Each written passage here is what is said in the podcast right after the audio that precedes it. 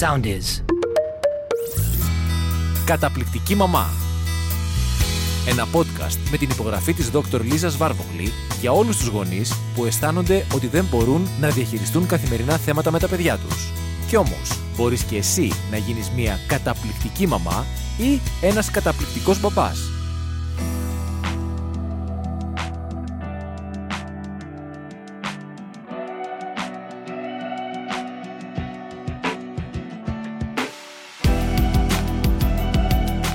Σας, είμαι η Λίζα Βάρβογλη, είμαι ψυχολόγος, ψυχοθεραπεύτρια. Έχω τελειώσει τις μεταπτυχιακές μου σπουδές και το διδακτορικό μου στην Αμερική, στο Πανεπιστήμιο του Χάρβαρντ. Για πολλά χρόνια ήμουνα ψυχολόγος στο Πανεπιστημιακό Νοσοκομείο του Χάρβαρντ, το Children's Hospital στη Βοστόνη. Τώρα βρίσκομαι στην Ελλάδα, δουλεύω ως ψυχολόγος ψυχοθεραπεύτρια, διδάσκω στην Ιατρική Σχολή του Πανεπιστημίου Αθηνών και γράφω βιβλία τη σειρά «Καταπληκτική μαμά» και τον καταπληκτικό μπαμπά, το 7ο βιβλίο που τη συμπληρώνει, μια σειρά που την έχετε αγαπήσει, την έχετε στηρίξει γιατί δίνει απλές πρακτικές, πολύτιμες συμβουλές για μαμάδες, για μπαμπάδες, αλλά και για εκπαιδευτικούς. Σήμερα λοιπόν έχουμε μια πολύ ωραία συζήτηση και θα μιλήσουμε για την πρωινή γκρίνια πριν το σχολείο. Πριν όμως ξεκινήσουμε την κουβέντα μας, να καλωσορίσω εδώ στην παρέα μας την κυρία Λίλιαν Ζησοπούλου, εκπαιδευτικό και θα μας πει η Λίλιαν δύο λόγια για τον εαυτό της πριν ξεκινήσουμε την κουβεντούλα μας. Γεια σας και από εμένα. Λίλιαν Ζησοπούλου ονομάζομαι. Είμαι δασκάλα στο Σχολείο Πρωτοβάθμιας Εκπαίδευσης. Έχω το πρώτο μου μεταπτυχιακό στην ειδική αγωγή και τώρα συνεχίζω με το δεύτερο μεταπτυχιακό μου στην ιατρική. Χαίρομαι πάρα πολύ που είμαι μαζί σας αυτή την όμορφη παρέα για να συζητήσουμε, να λύσουμε απορίες και να γνωρίσουμε καλύτερα το μαγικό κόσμο των παιδιών. Ναι. Και ξεκινάμε λοιπόν με ένα θέμα που νομίζω μας αφορά όλους και είναι η πρωινή γκρίνια. Και την πρωινή γκρίνια τη βιώνουμε νομίζω όλοι λίγο πολύ. Από τη μία οι γονείς στο σπίτι, αλλά από την άλλη Λίλιαν νομίζω και, και η εκπαιδευτική ακριβώς στο σχολείο. Και πιστέψτε με, φαίνεται αν ένα παιδάκι το πρωί έχει ξυπνήσει με γκρίνια, έχει ταλαιπωρήσει τη μαμά και έχει έρθει στο σχολείο. Αχα, για πες μας λοιπόν εδώ Λίλιαν, τι είναι αυτό που παρατηρεί ο εκπαιδευτικός καταρχήν στο σχολείο, ποιος είναι αυτός ο απόϊχος της πρωινής γκρίνιας στο σχολείο. Ας ξεκινήσουμε λίγο με αυτό, γιατί προφανώς όταν σηκωνόμαστε στραβά από το κρεβάτι και εμείς μεγάλοι το παθαίνουμε ούτως ή άλλως, ε, πάει στραβά η μέρα μας, πώς να το κάνουμε; Και δεν ισχύει το ίδιο τελικά και για το παιδάκι στην τάξη, δεν πατάει μαγικό διακόπτη, φαντάζομαι. Ακριβώς. Ό,τι ισχύει για εμάς τους μεγάλους, ισχύει και για τα παιδιά. Α μην το ξεχνάμε αυτό. Λίγο διαφορετικά, μπορεί να το εκφράζουμε λίγο διαφορετικά, αλλά το βιώνουν με τον ίδιο τρόπο στην καθημερινότητά τους. Τα παιδιά που το πρωί έχουν ξυπνήσει λίγο στραβά. Τα έχει πιέσει λίγο η μαμά να ξυπνήσουν λίγο πιο αργά και τρέχουν για να ετοιμαστούν. Δεν έχουν πάρει το χρόνο τους να καλωσορίσουν την καινούρια μέρα που έρχεται. Πιστέψτε με, έρχονται στο σχολείο και έχουν ακριβώς την ίδια εικόνα το πρωί. Είναι ένα παιδί το οποίο βλέπεις ότι είναι αγουροξυπνημένο, βλέπεις ότι δεν έχει όρεξη να μιλήσει με τους συμμαθητές του, να παίξει, να χαμογελάσει. Ακόμα και όταν μπαίνει στην τάξη θα βγάλει συνήθως απρόθυμα τα τετράδια και τα βιβλία από την τσάντα. Και είναι μεγάλη διαφορά από ένα παιδί το οποίο έχει πάρει το χρόνο του, έχει ξυπνήσει όμορφα, γλυκά και έχει έρθει με το χαμόγελο και, και την ε, χαρά στο σχολείο για την καινούρια μέρα που ξεκινάει. Και πόσο σημαντικό λοιπόν είναι αυτό. Το να ξεκινήσει κανείς τη μέρα του καλά για να του πάει στη συνέχεια ακόμα καλύτερα. Είπα ότι είμαι ψυχολόγος και ψυχοθεραπεύτρια. Ξέχασα να πω όμως κάτι σημαντικό. Ότι είμαι μαμά τεσσάρων παιδιών και είναι και τα τέσσερα μου παιδιά σχολικής ηλικίας σε διαφορετικές βαθμίδες. Οπότε την πρωινή γκρίνια την ζω επί τέσσερα. Τέσσερα 4x4, τέσσερα επί τέσσερα είναι. Λοιπόν, γιατί το λέω αυτό; Γιατί έχω υποπέσει κι εγώ στο ίδιο λάθος. Στο λάθος του τα καημένα τα παιδιά. Ας τα ξυπνήσω ένα τέταρτο αργότερα να κερδίσουν ύπνο. Μεγάλο λάθος διαπιστωμένα. Πολύ συνηθισμένο όμως και πολύ κατανοητό για τη σύγχρονη μητέρα, η οποία και αυτή, και το κατανοούμε, μπορεί να είναι κουρασμένη, να έχει και αυτή ανάγκη να ξυπνήσει ένα τέταρτο αργότερα. Βλέπουμε όμως ότι τελικά είναι δυσλειτουργικό στην καθημερινότητα, γιατί ταλαιπωρείται το πρωί περισσότερο και η ίδια και το παιδί και πιθανόν να τραβήξει όλη η μέρα με τον ίδιο τρόπο. Θα συμφωνήσω σε αυτό και νομίζω ότι εδώ πρέπει να πούμε κάτι πολύ βασικό. Όποτε μιλάμε για τα παιδιά, θα πρέπει πάντα να μιλάμε και για την αυτοφροντίδα της μαμάς. Γιατί καλή Κάτι μαμά. Που ξεχνάμε. Ναι, Συγγνώμη γιατί είναι η ξεκούραστη μαμά, είναι η μαμά που είναι χαρούμενη, που είναι γεμάτη. Άρα λοιπόν έχει τεράστια σημασία αν η μαμά μπορεί να ξυπνήσει το δεκάλεπτο, τέταρτο, 20 λεπτό πόσο χρειάζεται η ίδια το πρωί και να πιει εν ειρήνη με την ησυχία της αυτόν τον πρώτο ωραίο καφέ της ημέρας ή τσάι ή ό,τι πίνει. Αλλά είναι σημαντικό να το κάνει εν ειρήνη, με ηρεμία, με ψυχραιμία, χωρίς να έχουν αρχίσει τα τρεχάματα, οι φωνές, το ξύπνα κοστάκι, σήκω μαράκι, έλα βρε Ελένη μου, σήκω παιδάκι μου.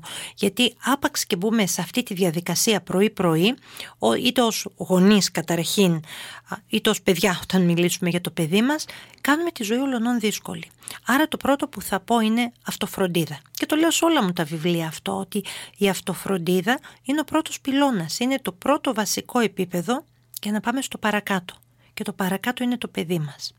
Και εκεί μπαίνει η έννοια νομίζω της ρουτίνας. Και όταν λέω ρουτίνα, σκέφτομαι πάρα πολύ αυτό το μαγικό τεταρτάκι.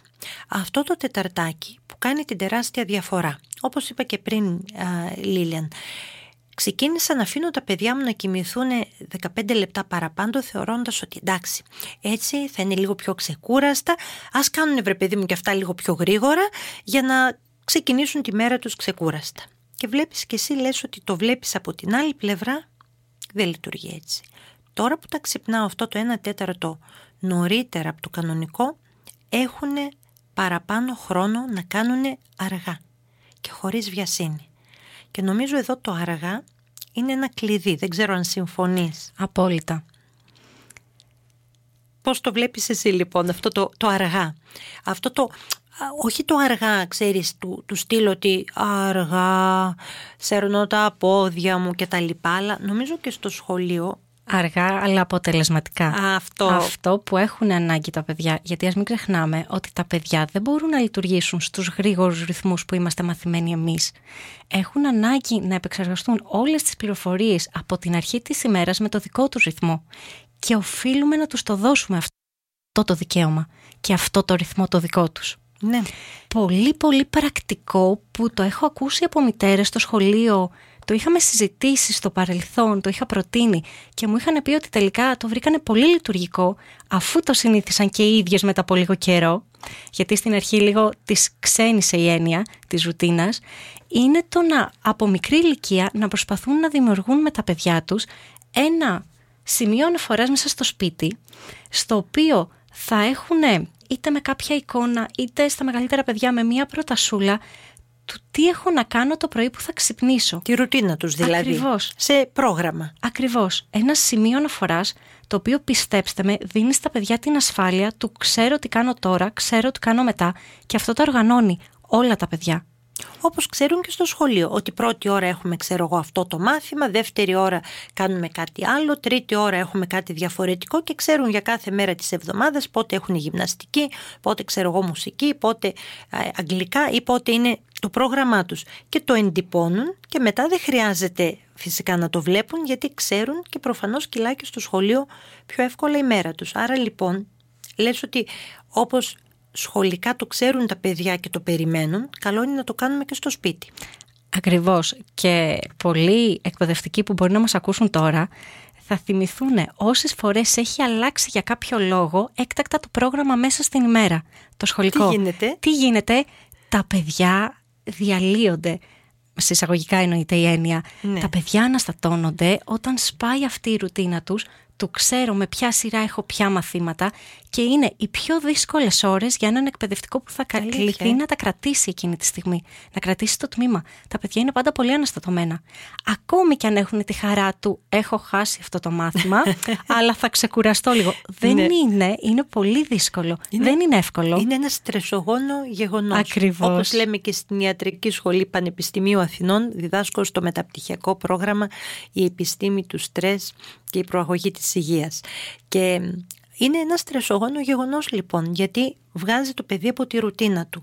Θέλουμε λοιπόν να έχουν τα παιδιά μια ρουτίνα, ακόμα και το πρωί και νομίζω ότι το βασικό στη ρουτίνα είναι, βοηθάει και εμάς τις μαμάδες και τις ψυχολόγους μαμάδες εννοείται, να να θυμηθούν ότι όταν το γράφω και πώς το παιδί μου δεν στη λέει το πρόγραμμα, είτε δε την εικονίτσα είτε δε την πρωτασούλα, άρα λοιπόν δεν έχω να πω 200 φορές τα έπλυνες στα δόντια σου, πλύνε τα δόντια σου, σου είπα πλύνε ξέρω εγώ τα δόντια, έχει ταινί σου ή κάτι, γιατί το παιδί σταδιακά και είναι λέξη κλειδί το σταδιακά, θα το μάθει. Εκπαιδεύεται. Εκπαιδεύεται. Ας μην ξεχνάμε ότι τα παιδιά είναι εκπαιδεύσιμα ναι. και θα εκπαιδευτούν σε αυτό που θέλουμε εμείς να μάθουν, το οποίο ναι. θεωρούμε ότι είναι λειτουργικό για τη ζωή τους.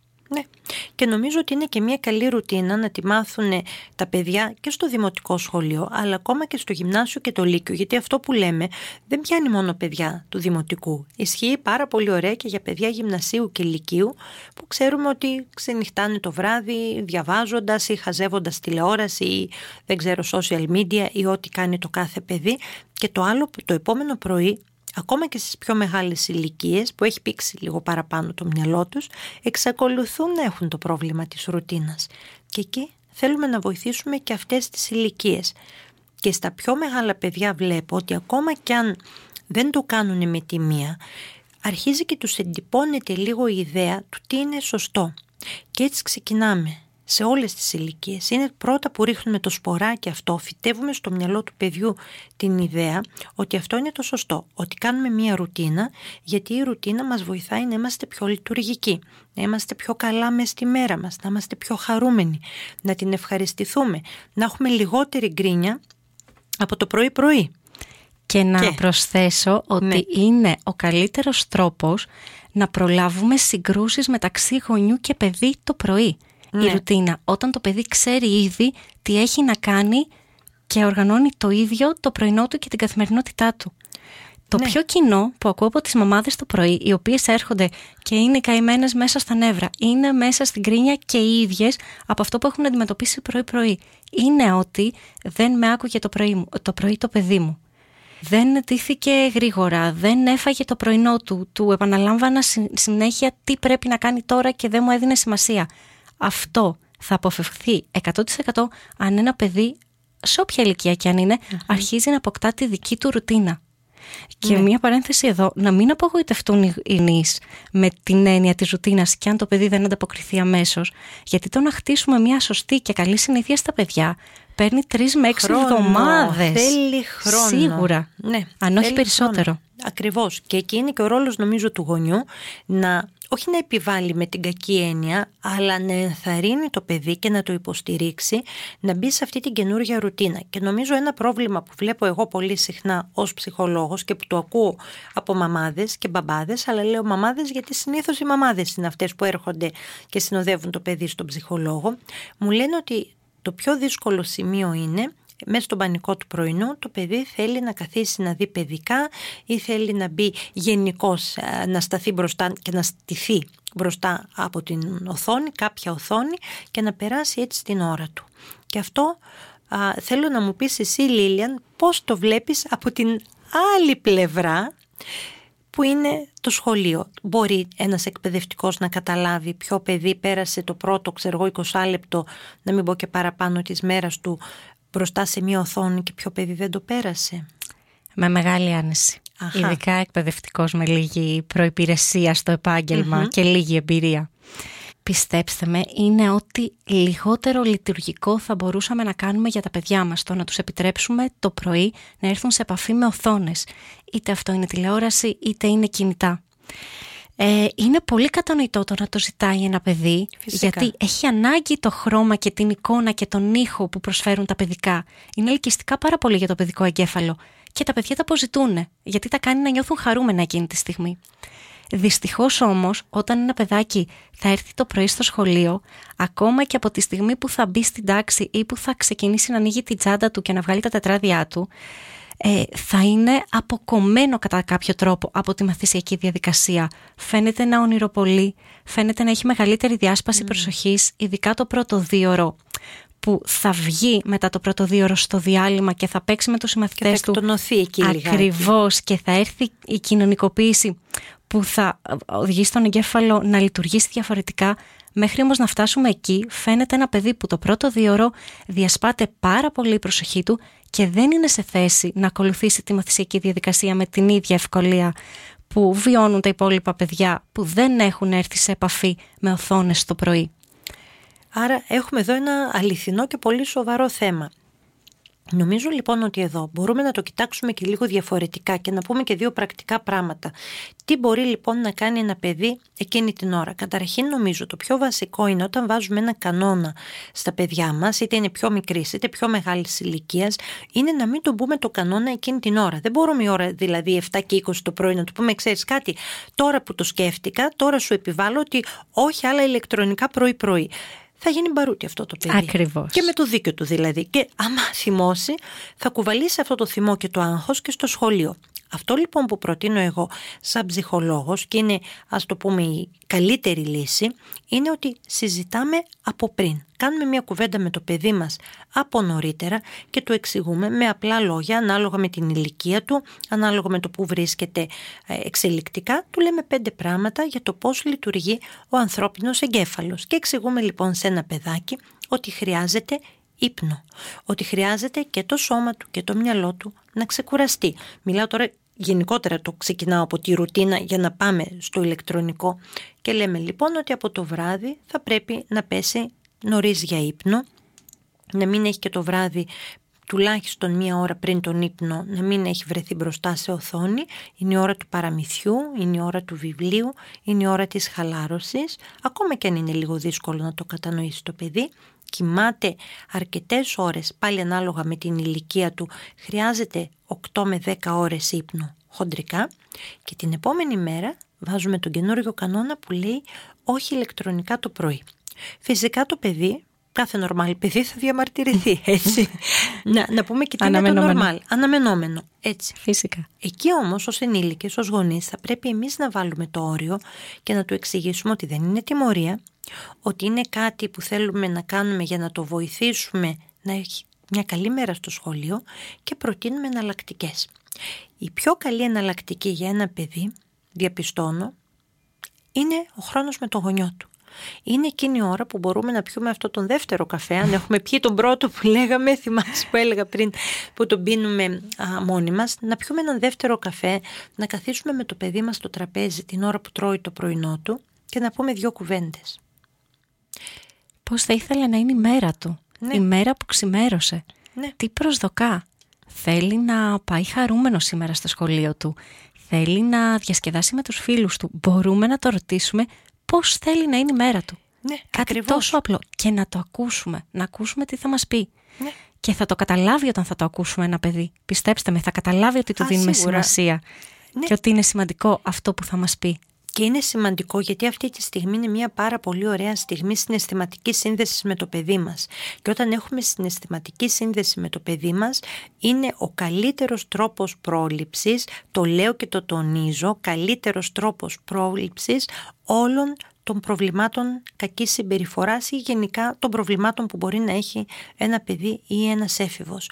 Όταν το παιδί νιώθει ότι το ακούμε, το παρατηρούμε, ότι είμαστε εκεί μαζί του, ότι είμαστε εκεί για αυτό και συναισθηματικά το νιώθουμε, το καταλαβαίνουμε, αυτό το πράγμα είναι βάλσαμο για την ψυχή του. Και αυτός είναι ο καλύτερος τρόπος που έχουμε για να βοηθήσουμε αυτό το παιδί να πάει καλά στο σχολείο, να έχει καλή συμπεριφορά, να κάνει τα πράγματα που του ζητάμε, να είναι συνεργάσιμο και το καθεξής. Αυτά θα τα πούμε εν καιρό.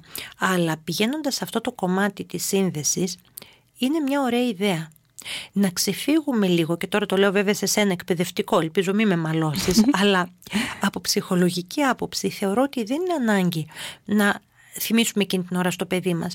Ε, διάβασες το μάθημα, θα πας καλά στο τεστ, τα έκανες στα αγγλικά. Νομίζω το χάνουμε και το παιχνίδι. Δεν είναι η ώρα να το κουβεντιάσουμε πρωί-πρωί αυτό. Εκείνη την ώρα δεν το ρωτάμε απαραίτητος τι θέλει να κάνει σε σχέση με τα μαθήματα, αλλά πώς θέλει να είναι μέσα στη μέρα του. Να μπορεί δηλαδή να μας πει ένα παιδί αυτό το παιδιάστικο ότι θέλω να είμαι πολύ χαρούμενη σήμερα μαμά. Μαμά σήμερα θέλω να, να μην έχω καμία έγνοια, κανένα άγχος, καμία ανησυχία στο κεφάλι μου και να νιώθω ελεύθερη ή θέλω να παίξω. Και δεν θα πούμε εκεί το κλασικό «Μα παιδάκι μου στο σχολείο πας για να διαβάσεις και να μάθεις γράμματα». Εννοείται ότι γι' αυτό πας. Αλλά πας και για να κοινωνικοποιηθείς και να περάσεις καλά και να νιώσεις όμορφα για τον εαυτό σου και να νιώσεις όμορφα με τους φίλους σου και θέλουμε λίγο να το τονίσουμε και να το τονώσουμε αυτό το πράγμα σε ένα παιδί για να μπορεί να δει τη μέρα του έτσι με, με χαρά, με ευχαρίστηση, να έχει να περιμένει κάτι ωραίο. Πολύ σωστό. Η τοποθέτηση ήταν πολύ σωστή. Έτσι το είχα στο μυαλό μου, αλλά δεν έβρισκα τις λέξεις για να το θέσω τόσο ολοκληρωμένα. Μια ψυχολόγος φυσικά και μπορούσε να το κάνει καλύτερα. Ξεχνάμε ότι πολύ μεγάλο κομμάτι της ζωής τους τα παιδιά το περνάνε στο σχολείο. Και δεν το περνάνε στο σχολείο απλά για να μάθουν καινούρια πράγματα, μαθηματικά, γλώσσα, φυσική, τα μαθήματα που τους κάνουμε. Το περνάνε για να μάθουν να, να κοινωνικοποιούνται, να μάθουν να ζουν μαζί με τα υπόλοιπα παιδιά που αργότερα θα είναι ενήλικες άνθρωποι και ε, να οργανώνουν τη συμπεριφορά τους έτσι ώστε να μπορούν στην κοινωνία που θα βγουν μετά το σχολείο να είναι λειτουργικοί, να έχουν τις παρέες τους, να αυτονομηθούν. Οπότε είναι πολύ σωστό του πώς θέλω να νιώσω σήμερα, πώς θέλω να είμαι και όχι ναι. το τι θέλω να κάνω. Ακριβώς και να πω εδώ και μία λέξη κλειδί που λέμε εμείς οι ψυχολόγοι που είναι η αυτορύθμιση και αυτορυθμίζομαι τι θα πει. Θα πει ουσιαστικά ότι μαθαίνω εγώ να ρυθμίζω τον εαυτό μου, το συνέστημά μου και να μην εξαρτώμαι από άλλους ανθρώπους ή από άλλα πράγματα και να μην περιμένω όπως το μωρό που περιμένει από τη μαμά να τον ανουρίσει, να το κανακέψει, να το, να το κουνήσει για να κοιμηθεί, για να σταματήσει να κλαίει. Όσο μεγαλώνουμε, μαθαίνουμε να αυτορυθμίζουμε τον εαυτό μας όταν είμαστε κουρασμένοι, όταν έχουμε μια ανάγκη του να πιούμε ένα ποτήρι νερό, σηκωνόμαστε και το πίνουμε, δεν περιμένουμε κάποιον. Αντίστοιχα ρυθμίζουμε το στρες μας, ρυθμίζουμε τα επίπεδα της χαράς μας. Άρα είναι πολύ σημαντικό αυτό που λες, να το εξασκήσουμε και από το δημοτικό σχολείο και στο γυμνάσιο και στο λύκειο, ώστε όταν αυτά τα παιδιά μεγαλώσουν και είναι ενήλικες και βγουν στην κοινωνία να έχουν και αυτό το κομμάτι. Το κομμάτι του να μην ξεκινάει η μέρα τους με γκρίνια, με μιζέρια, με, με δυστυχία εγώ το λέω αυτό το πράγμα και να ξεκινάνε έτσι με έναν πιο ανάλαφρο, με έναν πιο χαρούμενο ρυθμό και μια προσδοκία ότι σήμερα θα είναι μια καλή μέρα. Ευχαριστούμε πολύ που ήσασταν μαζί μας και θα σας περιμένουμε για το επόμενο επεισόδιό μας. Να είστε καλά.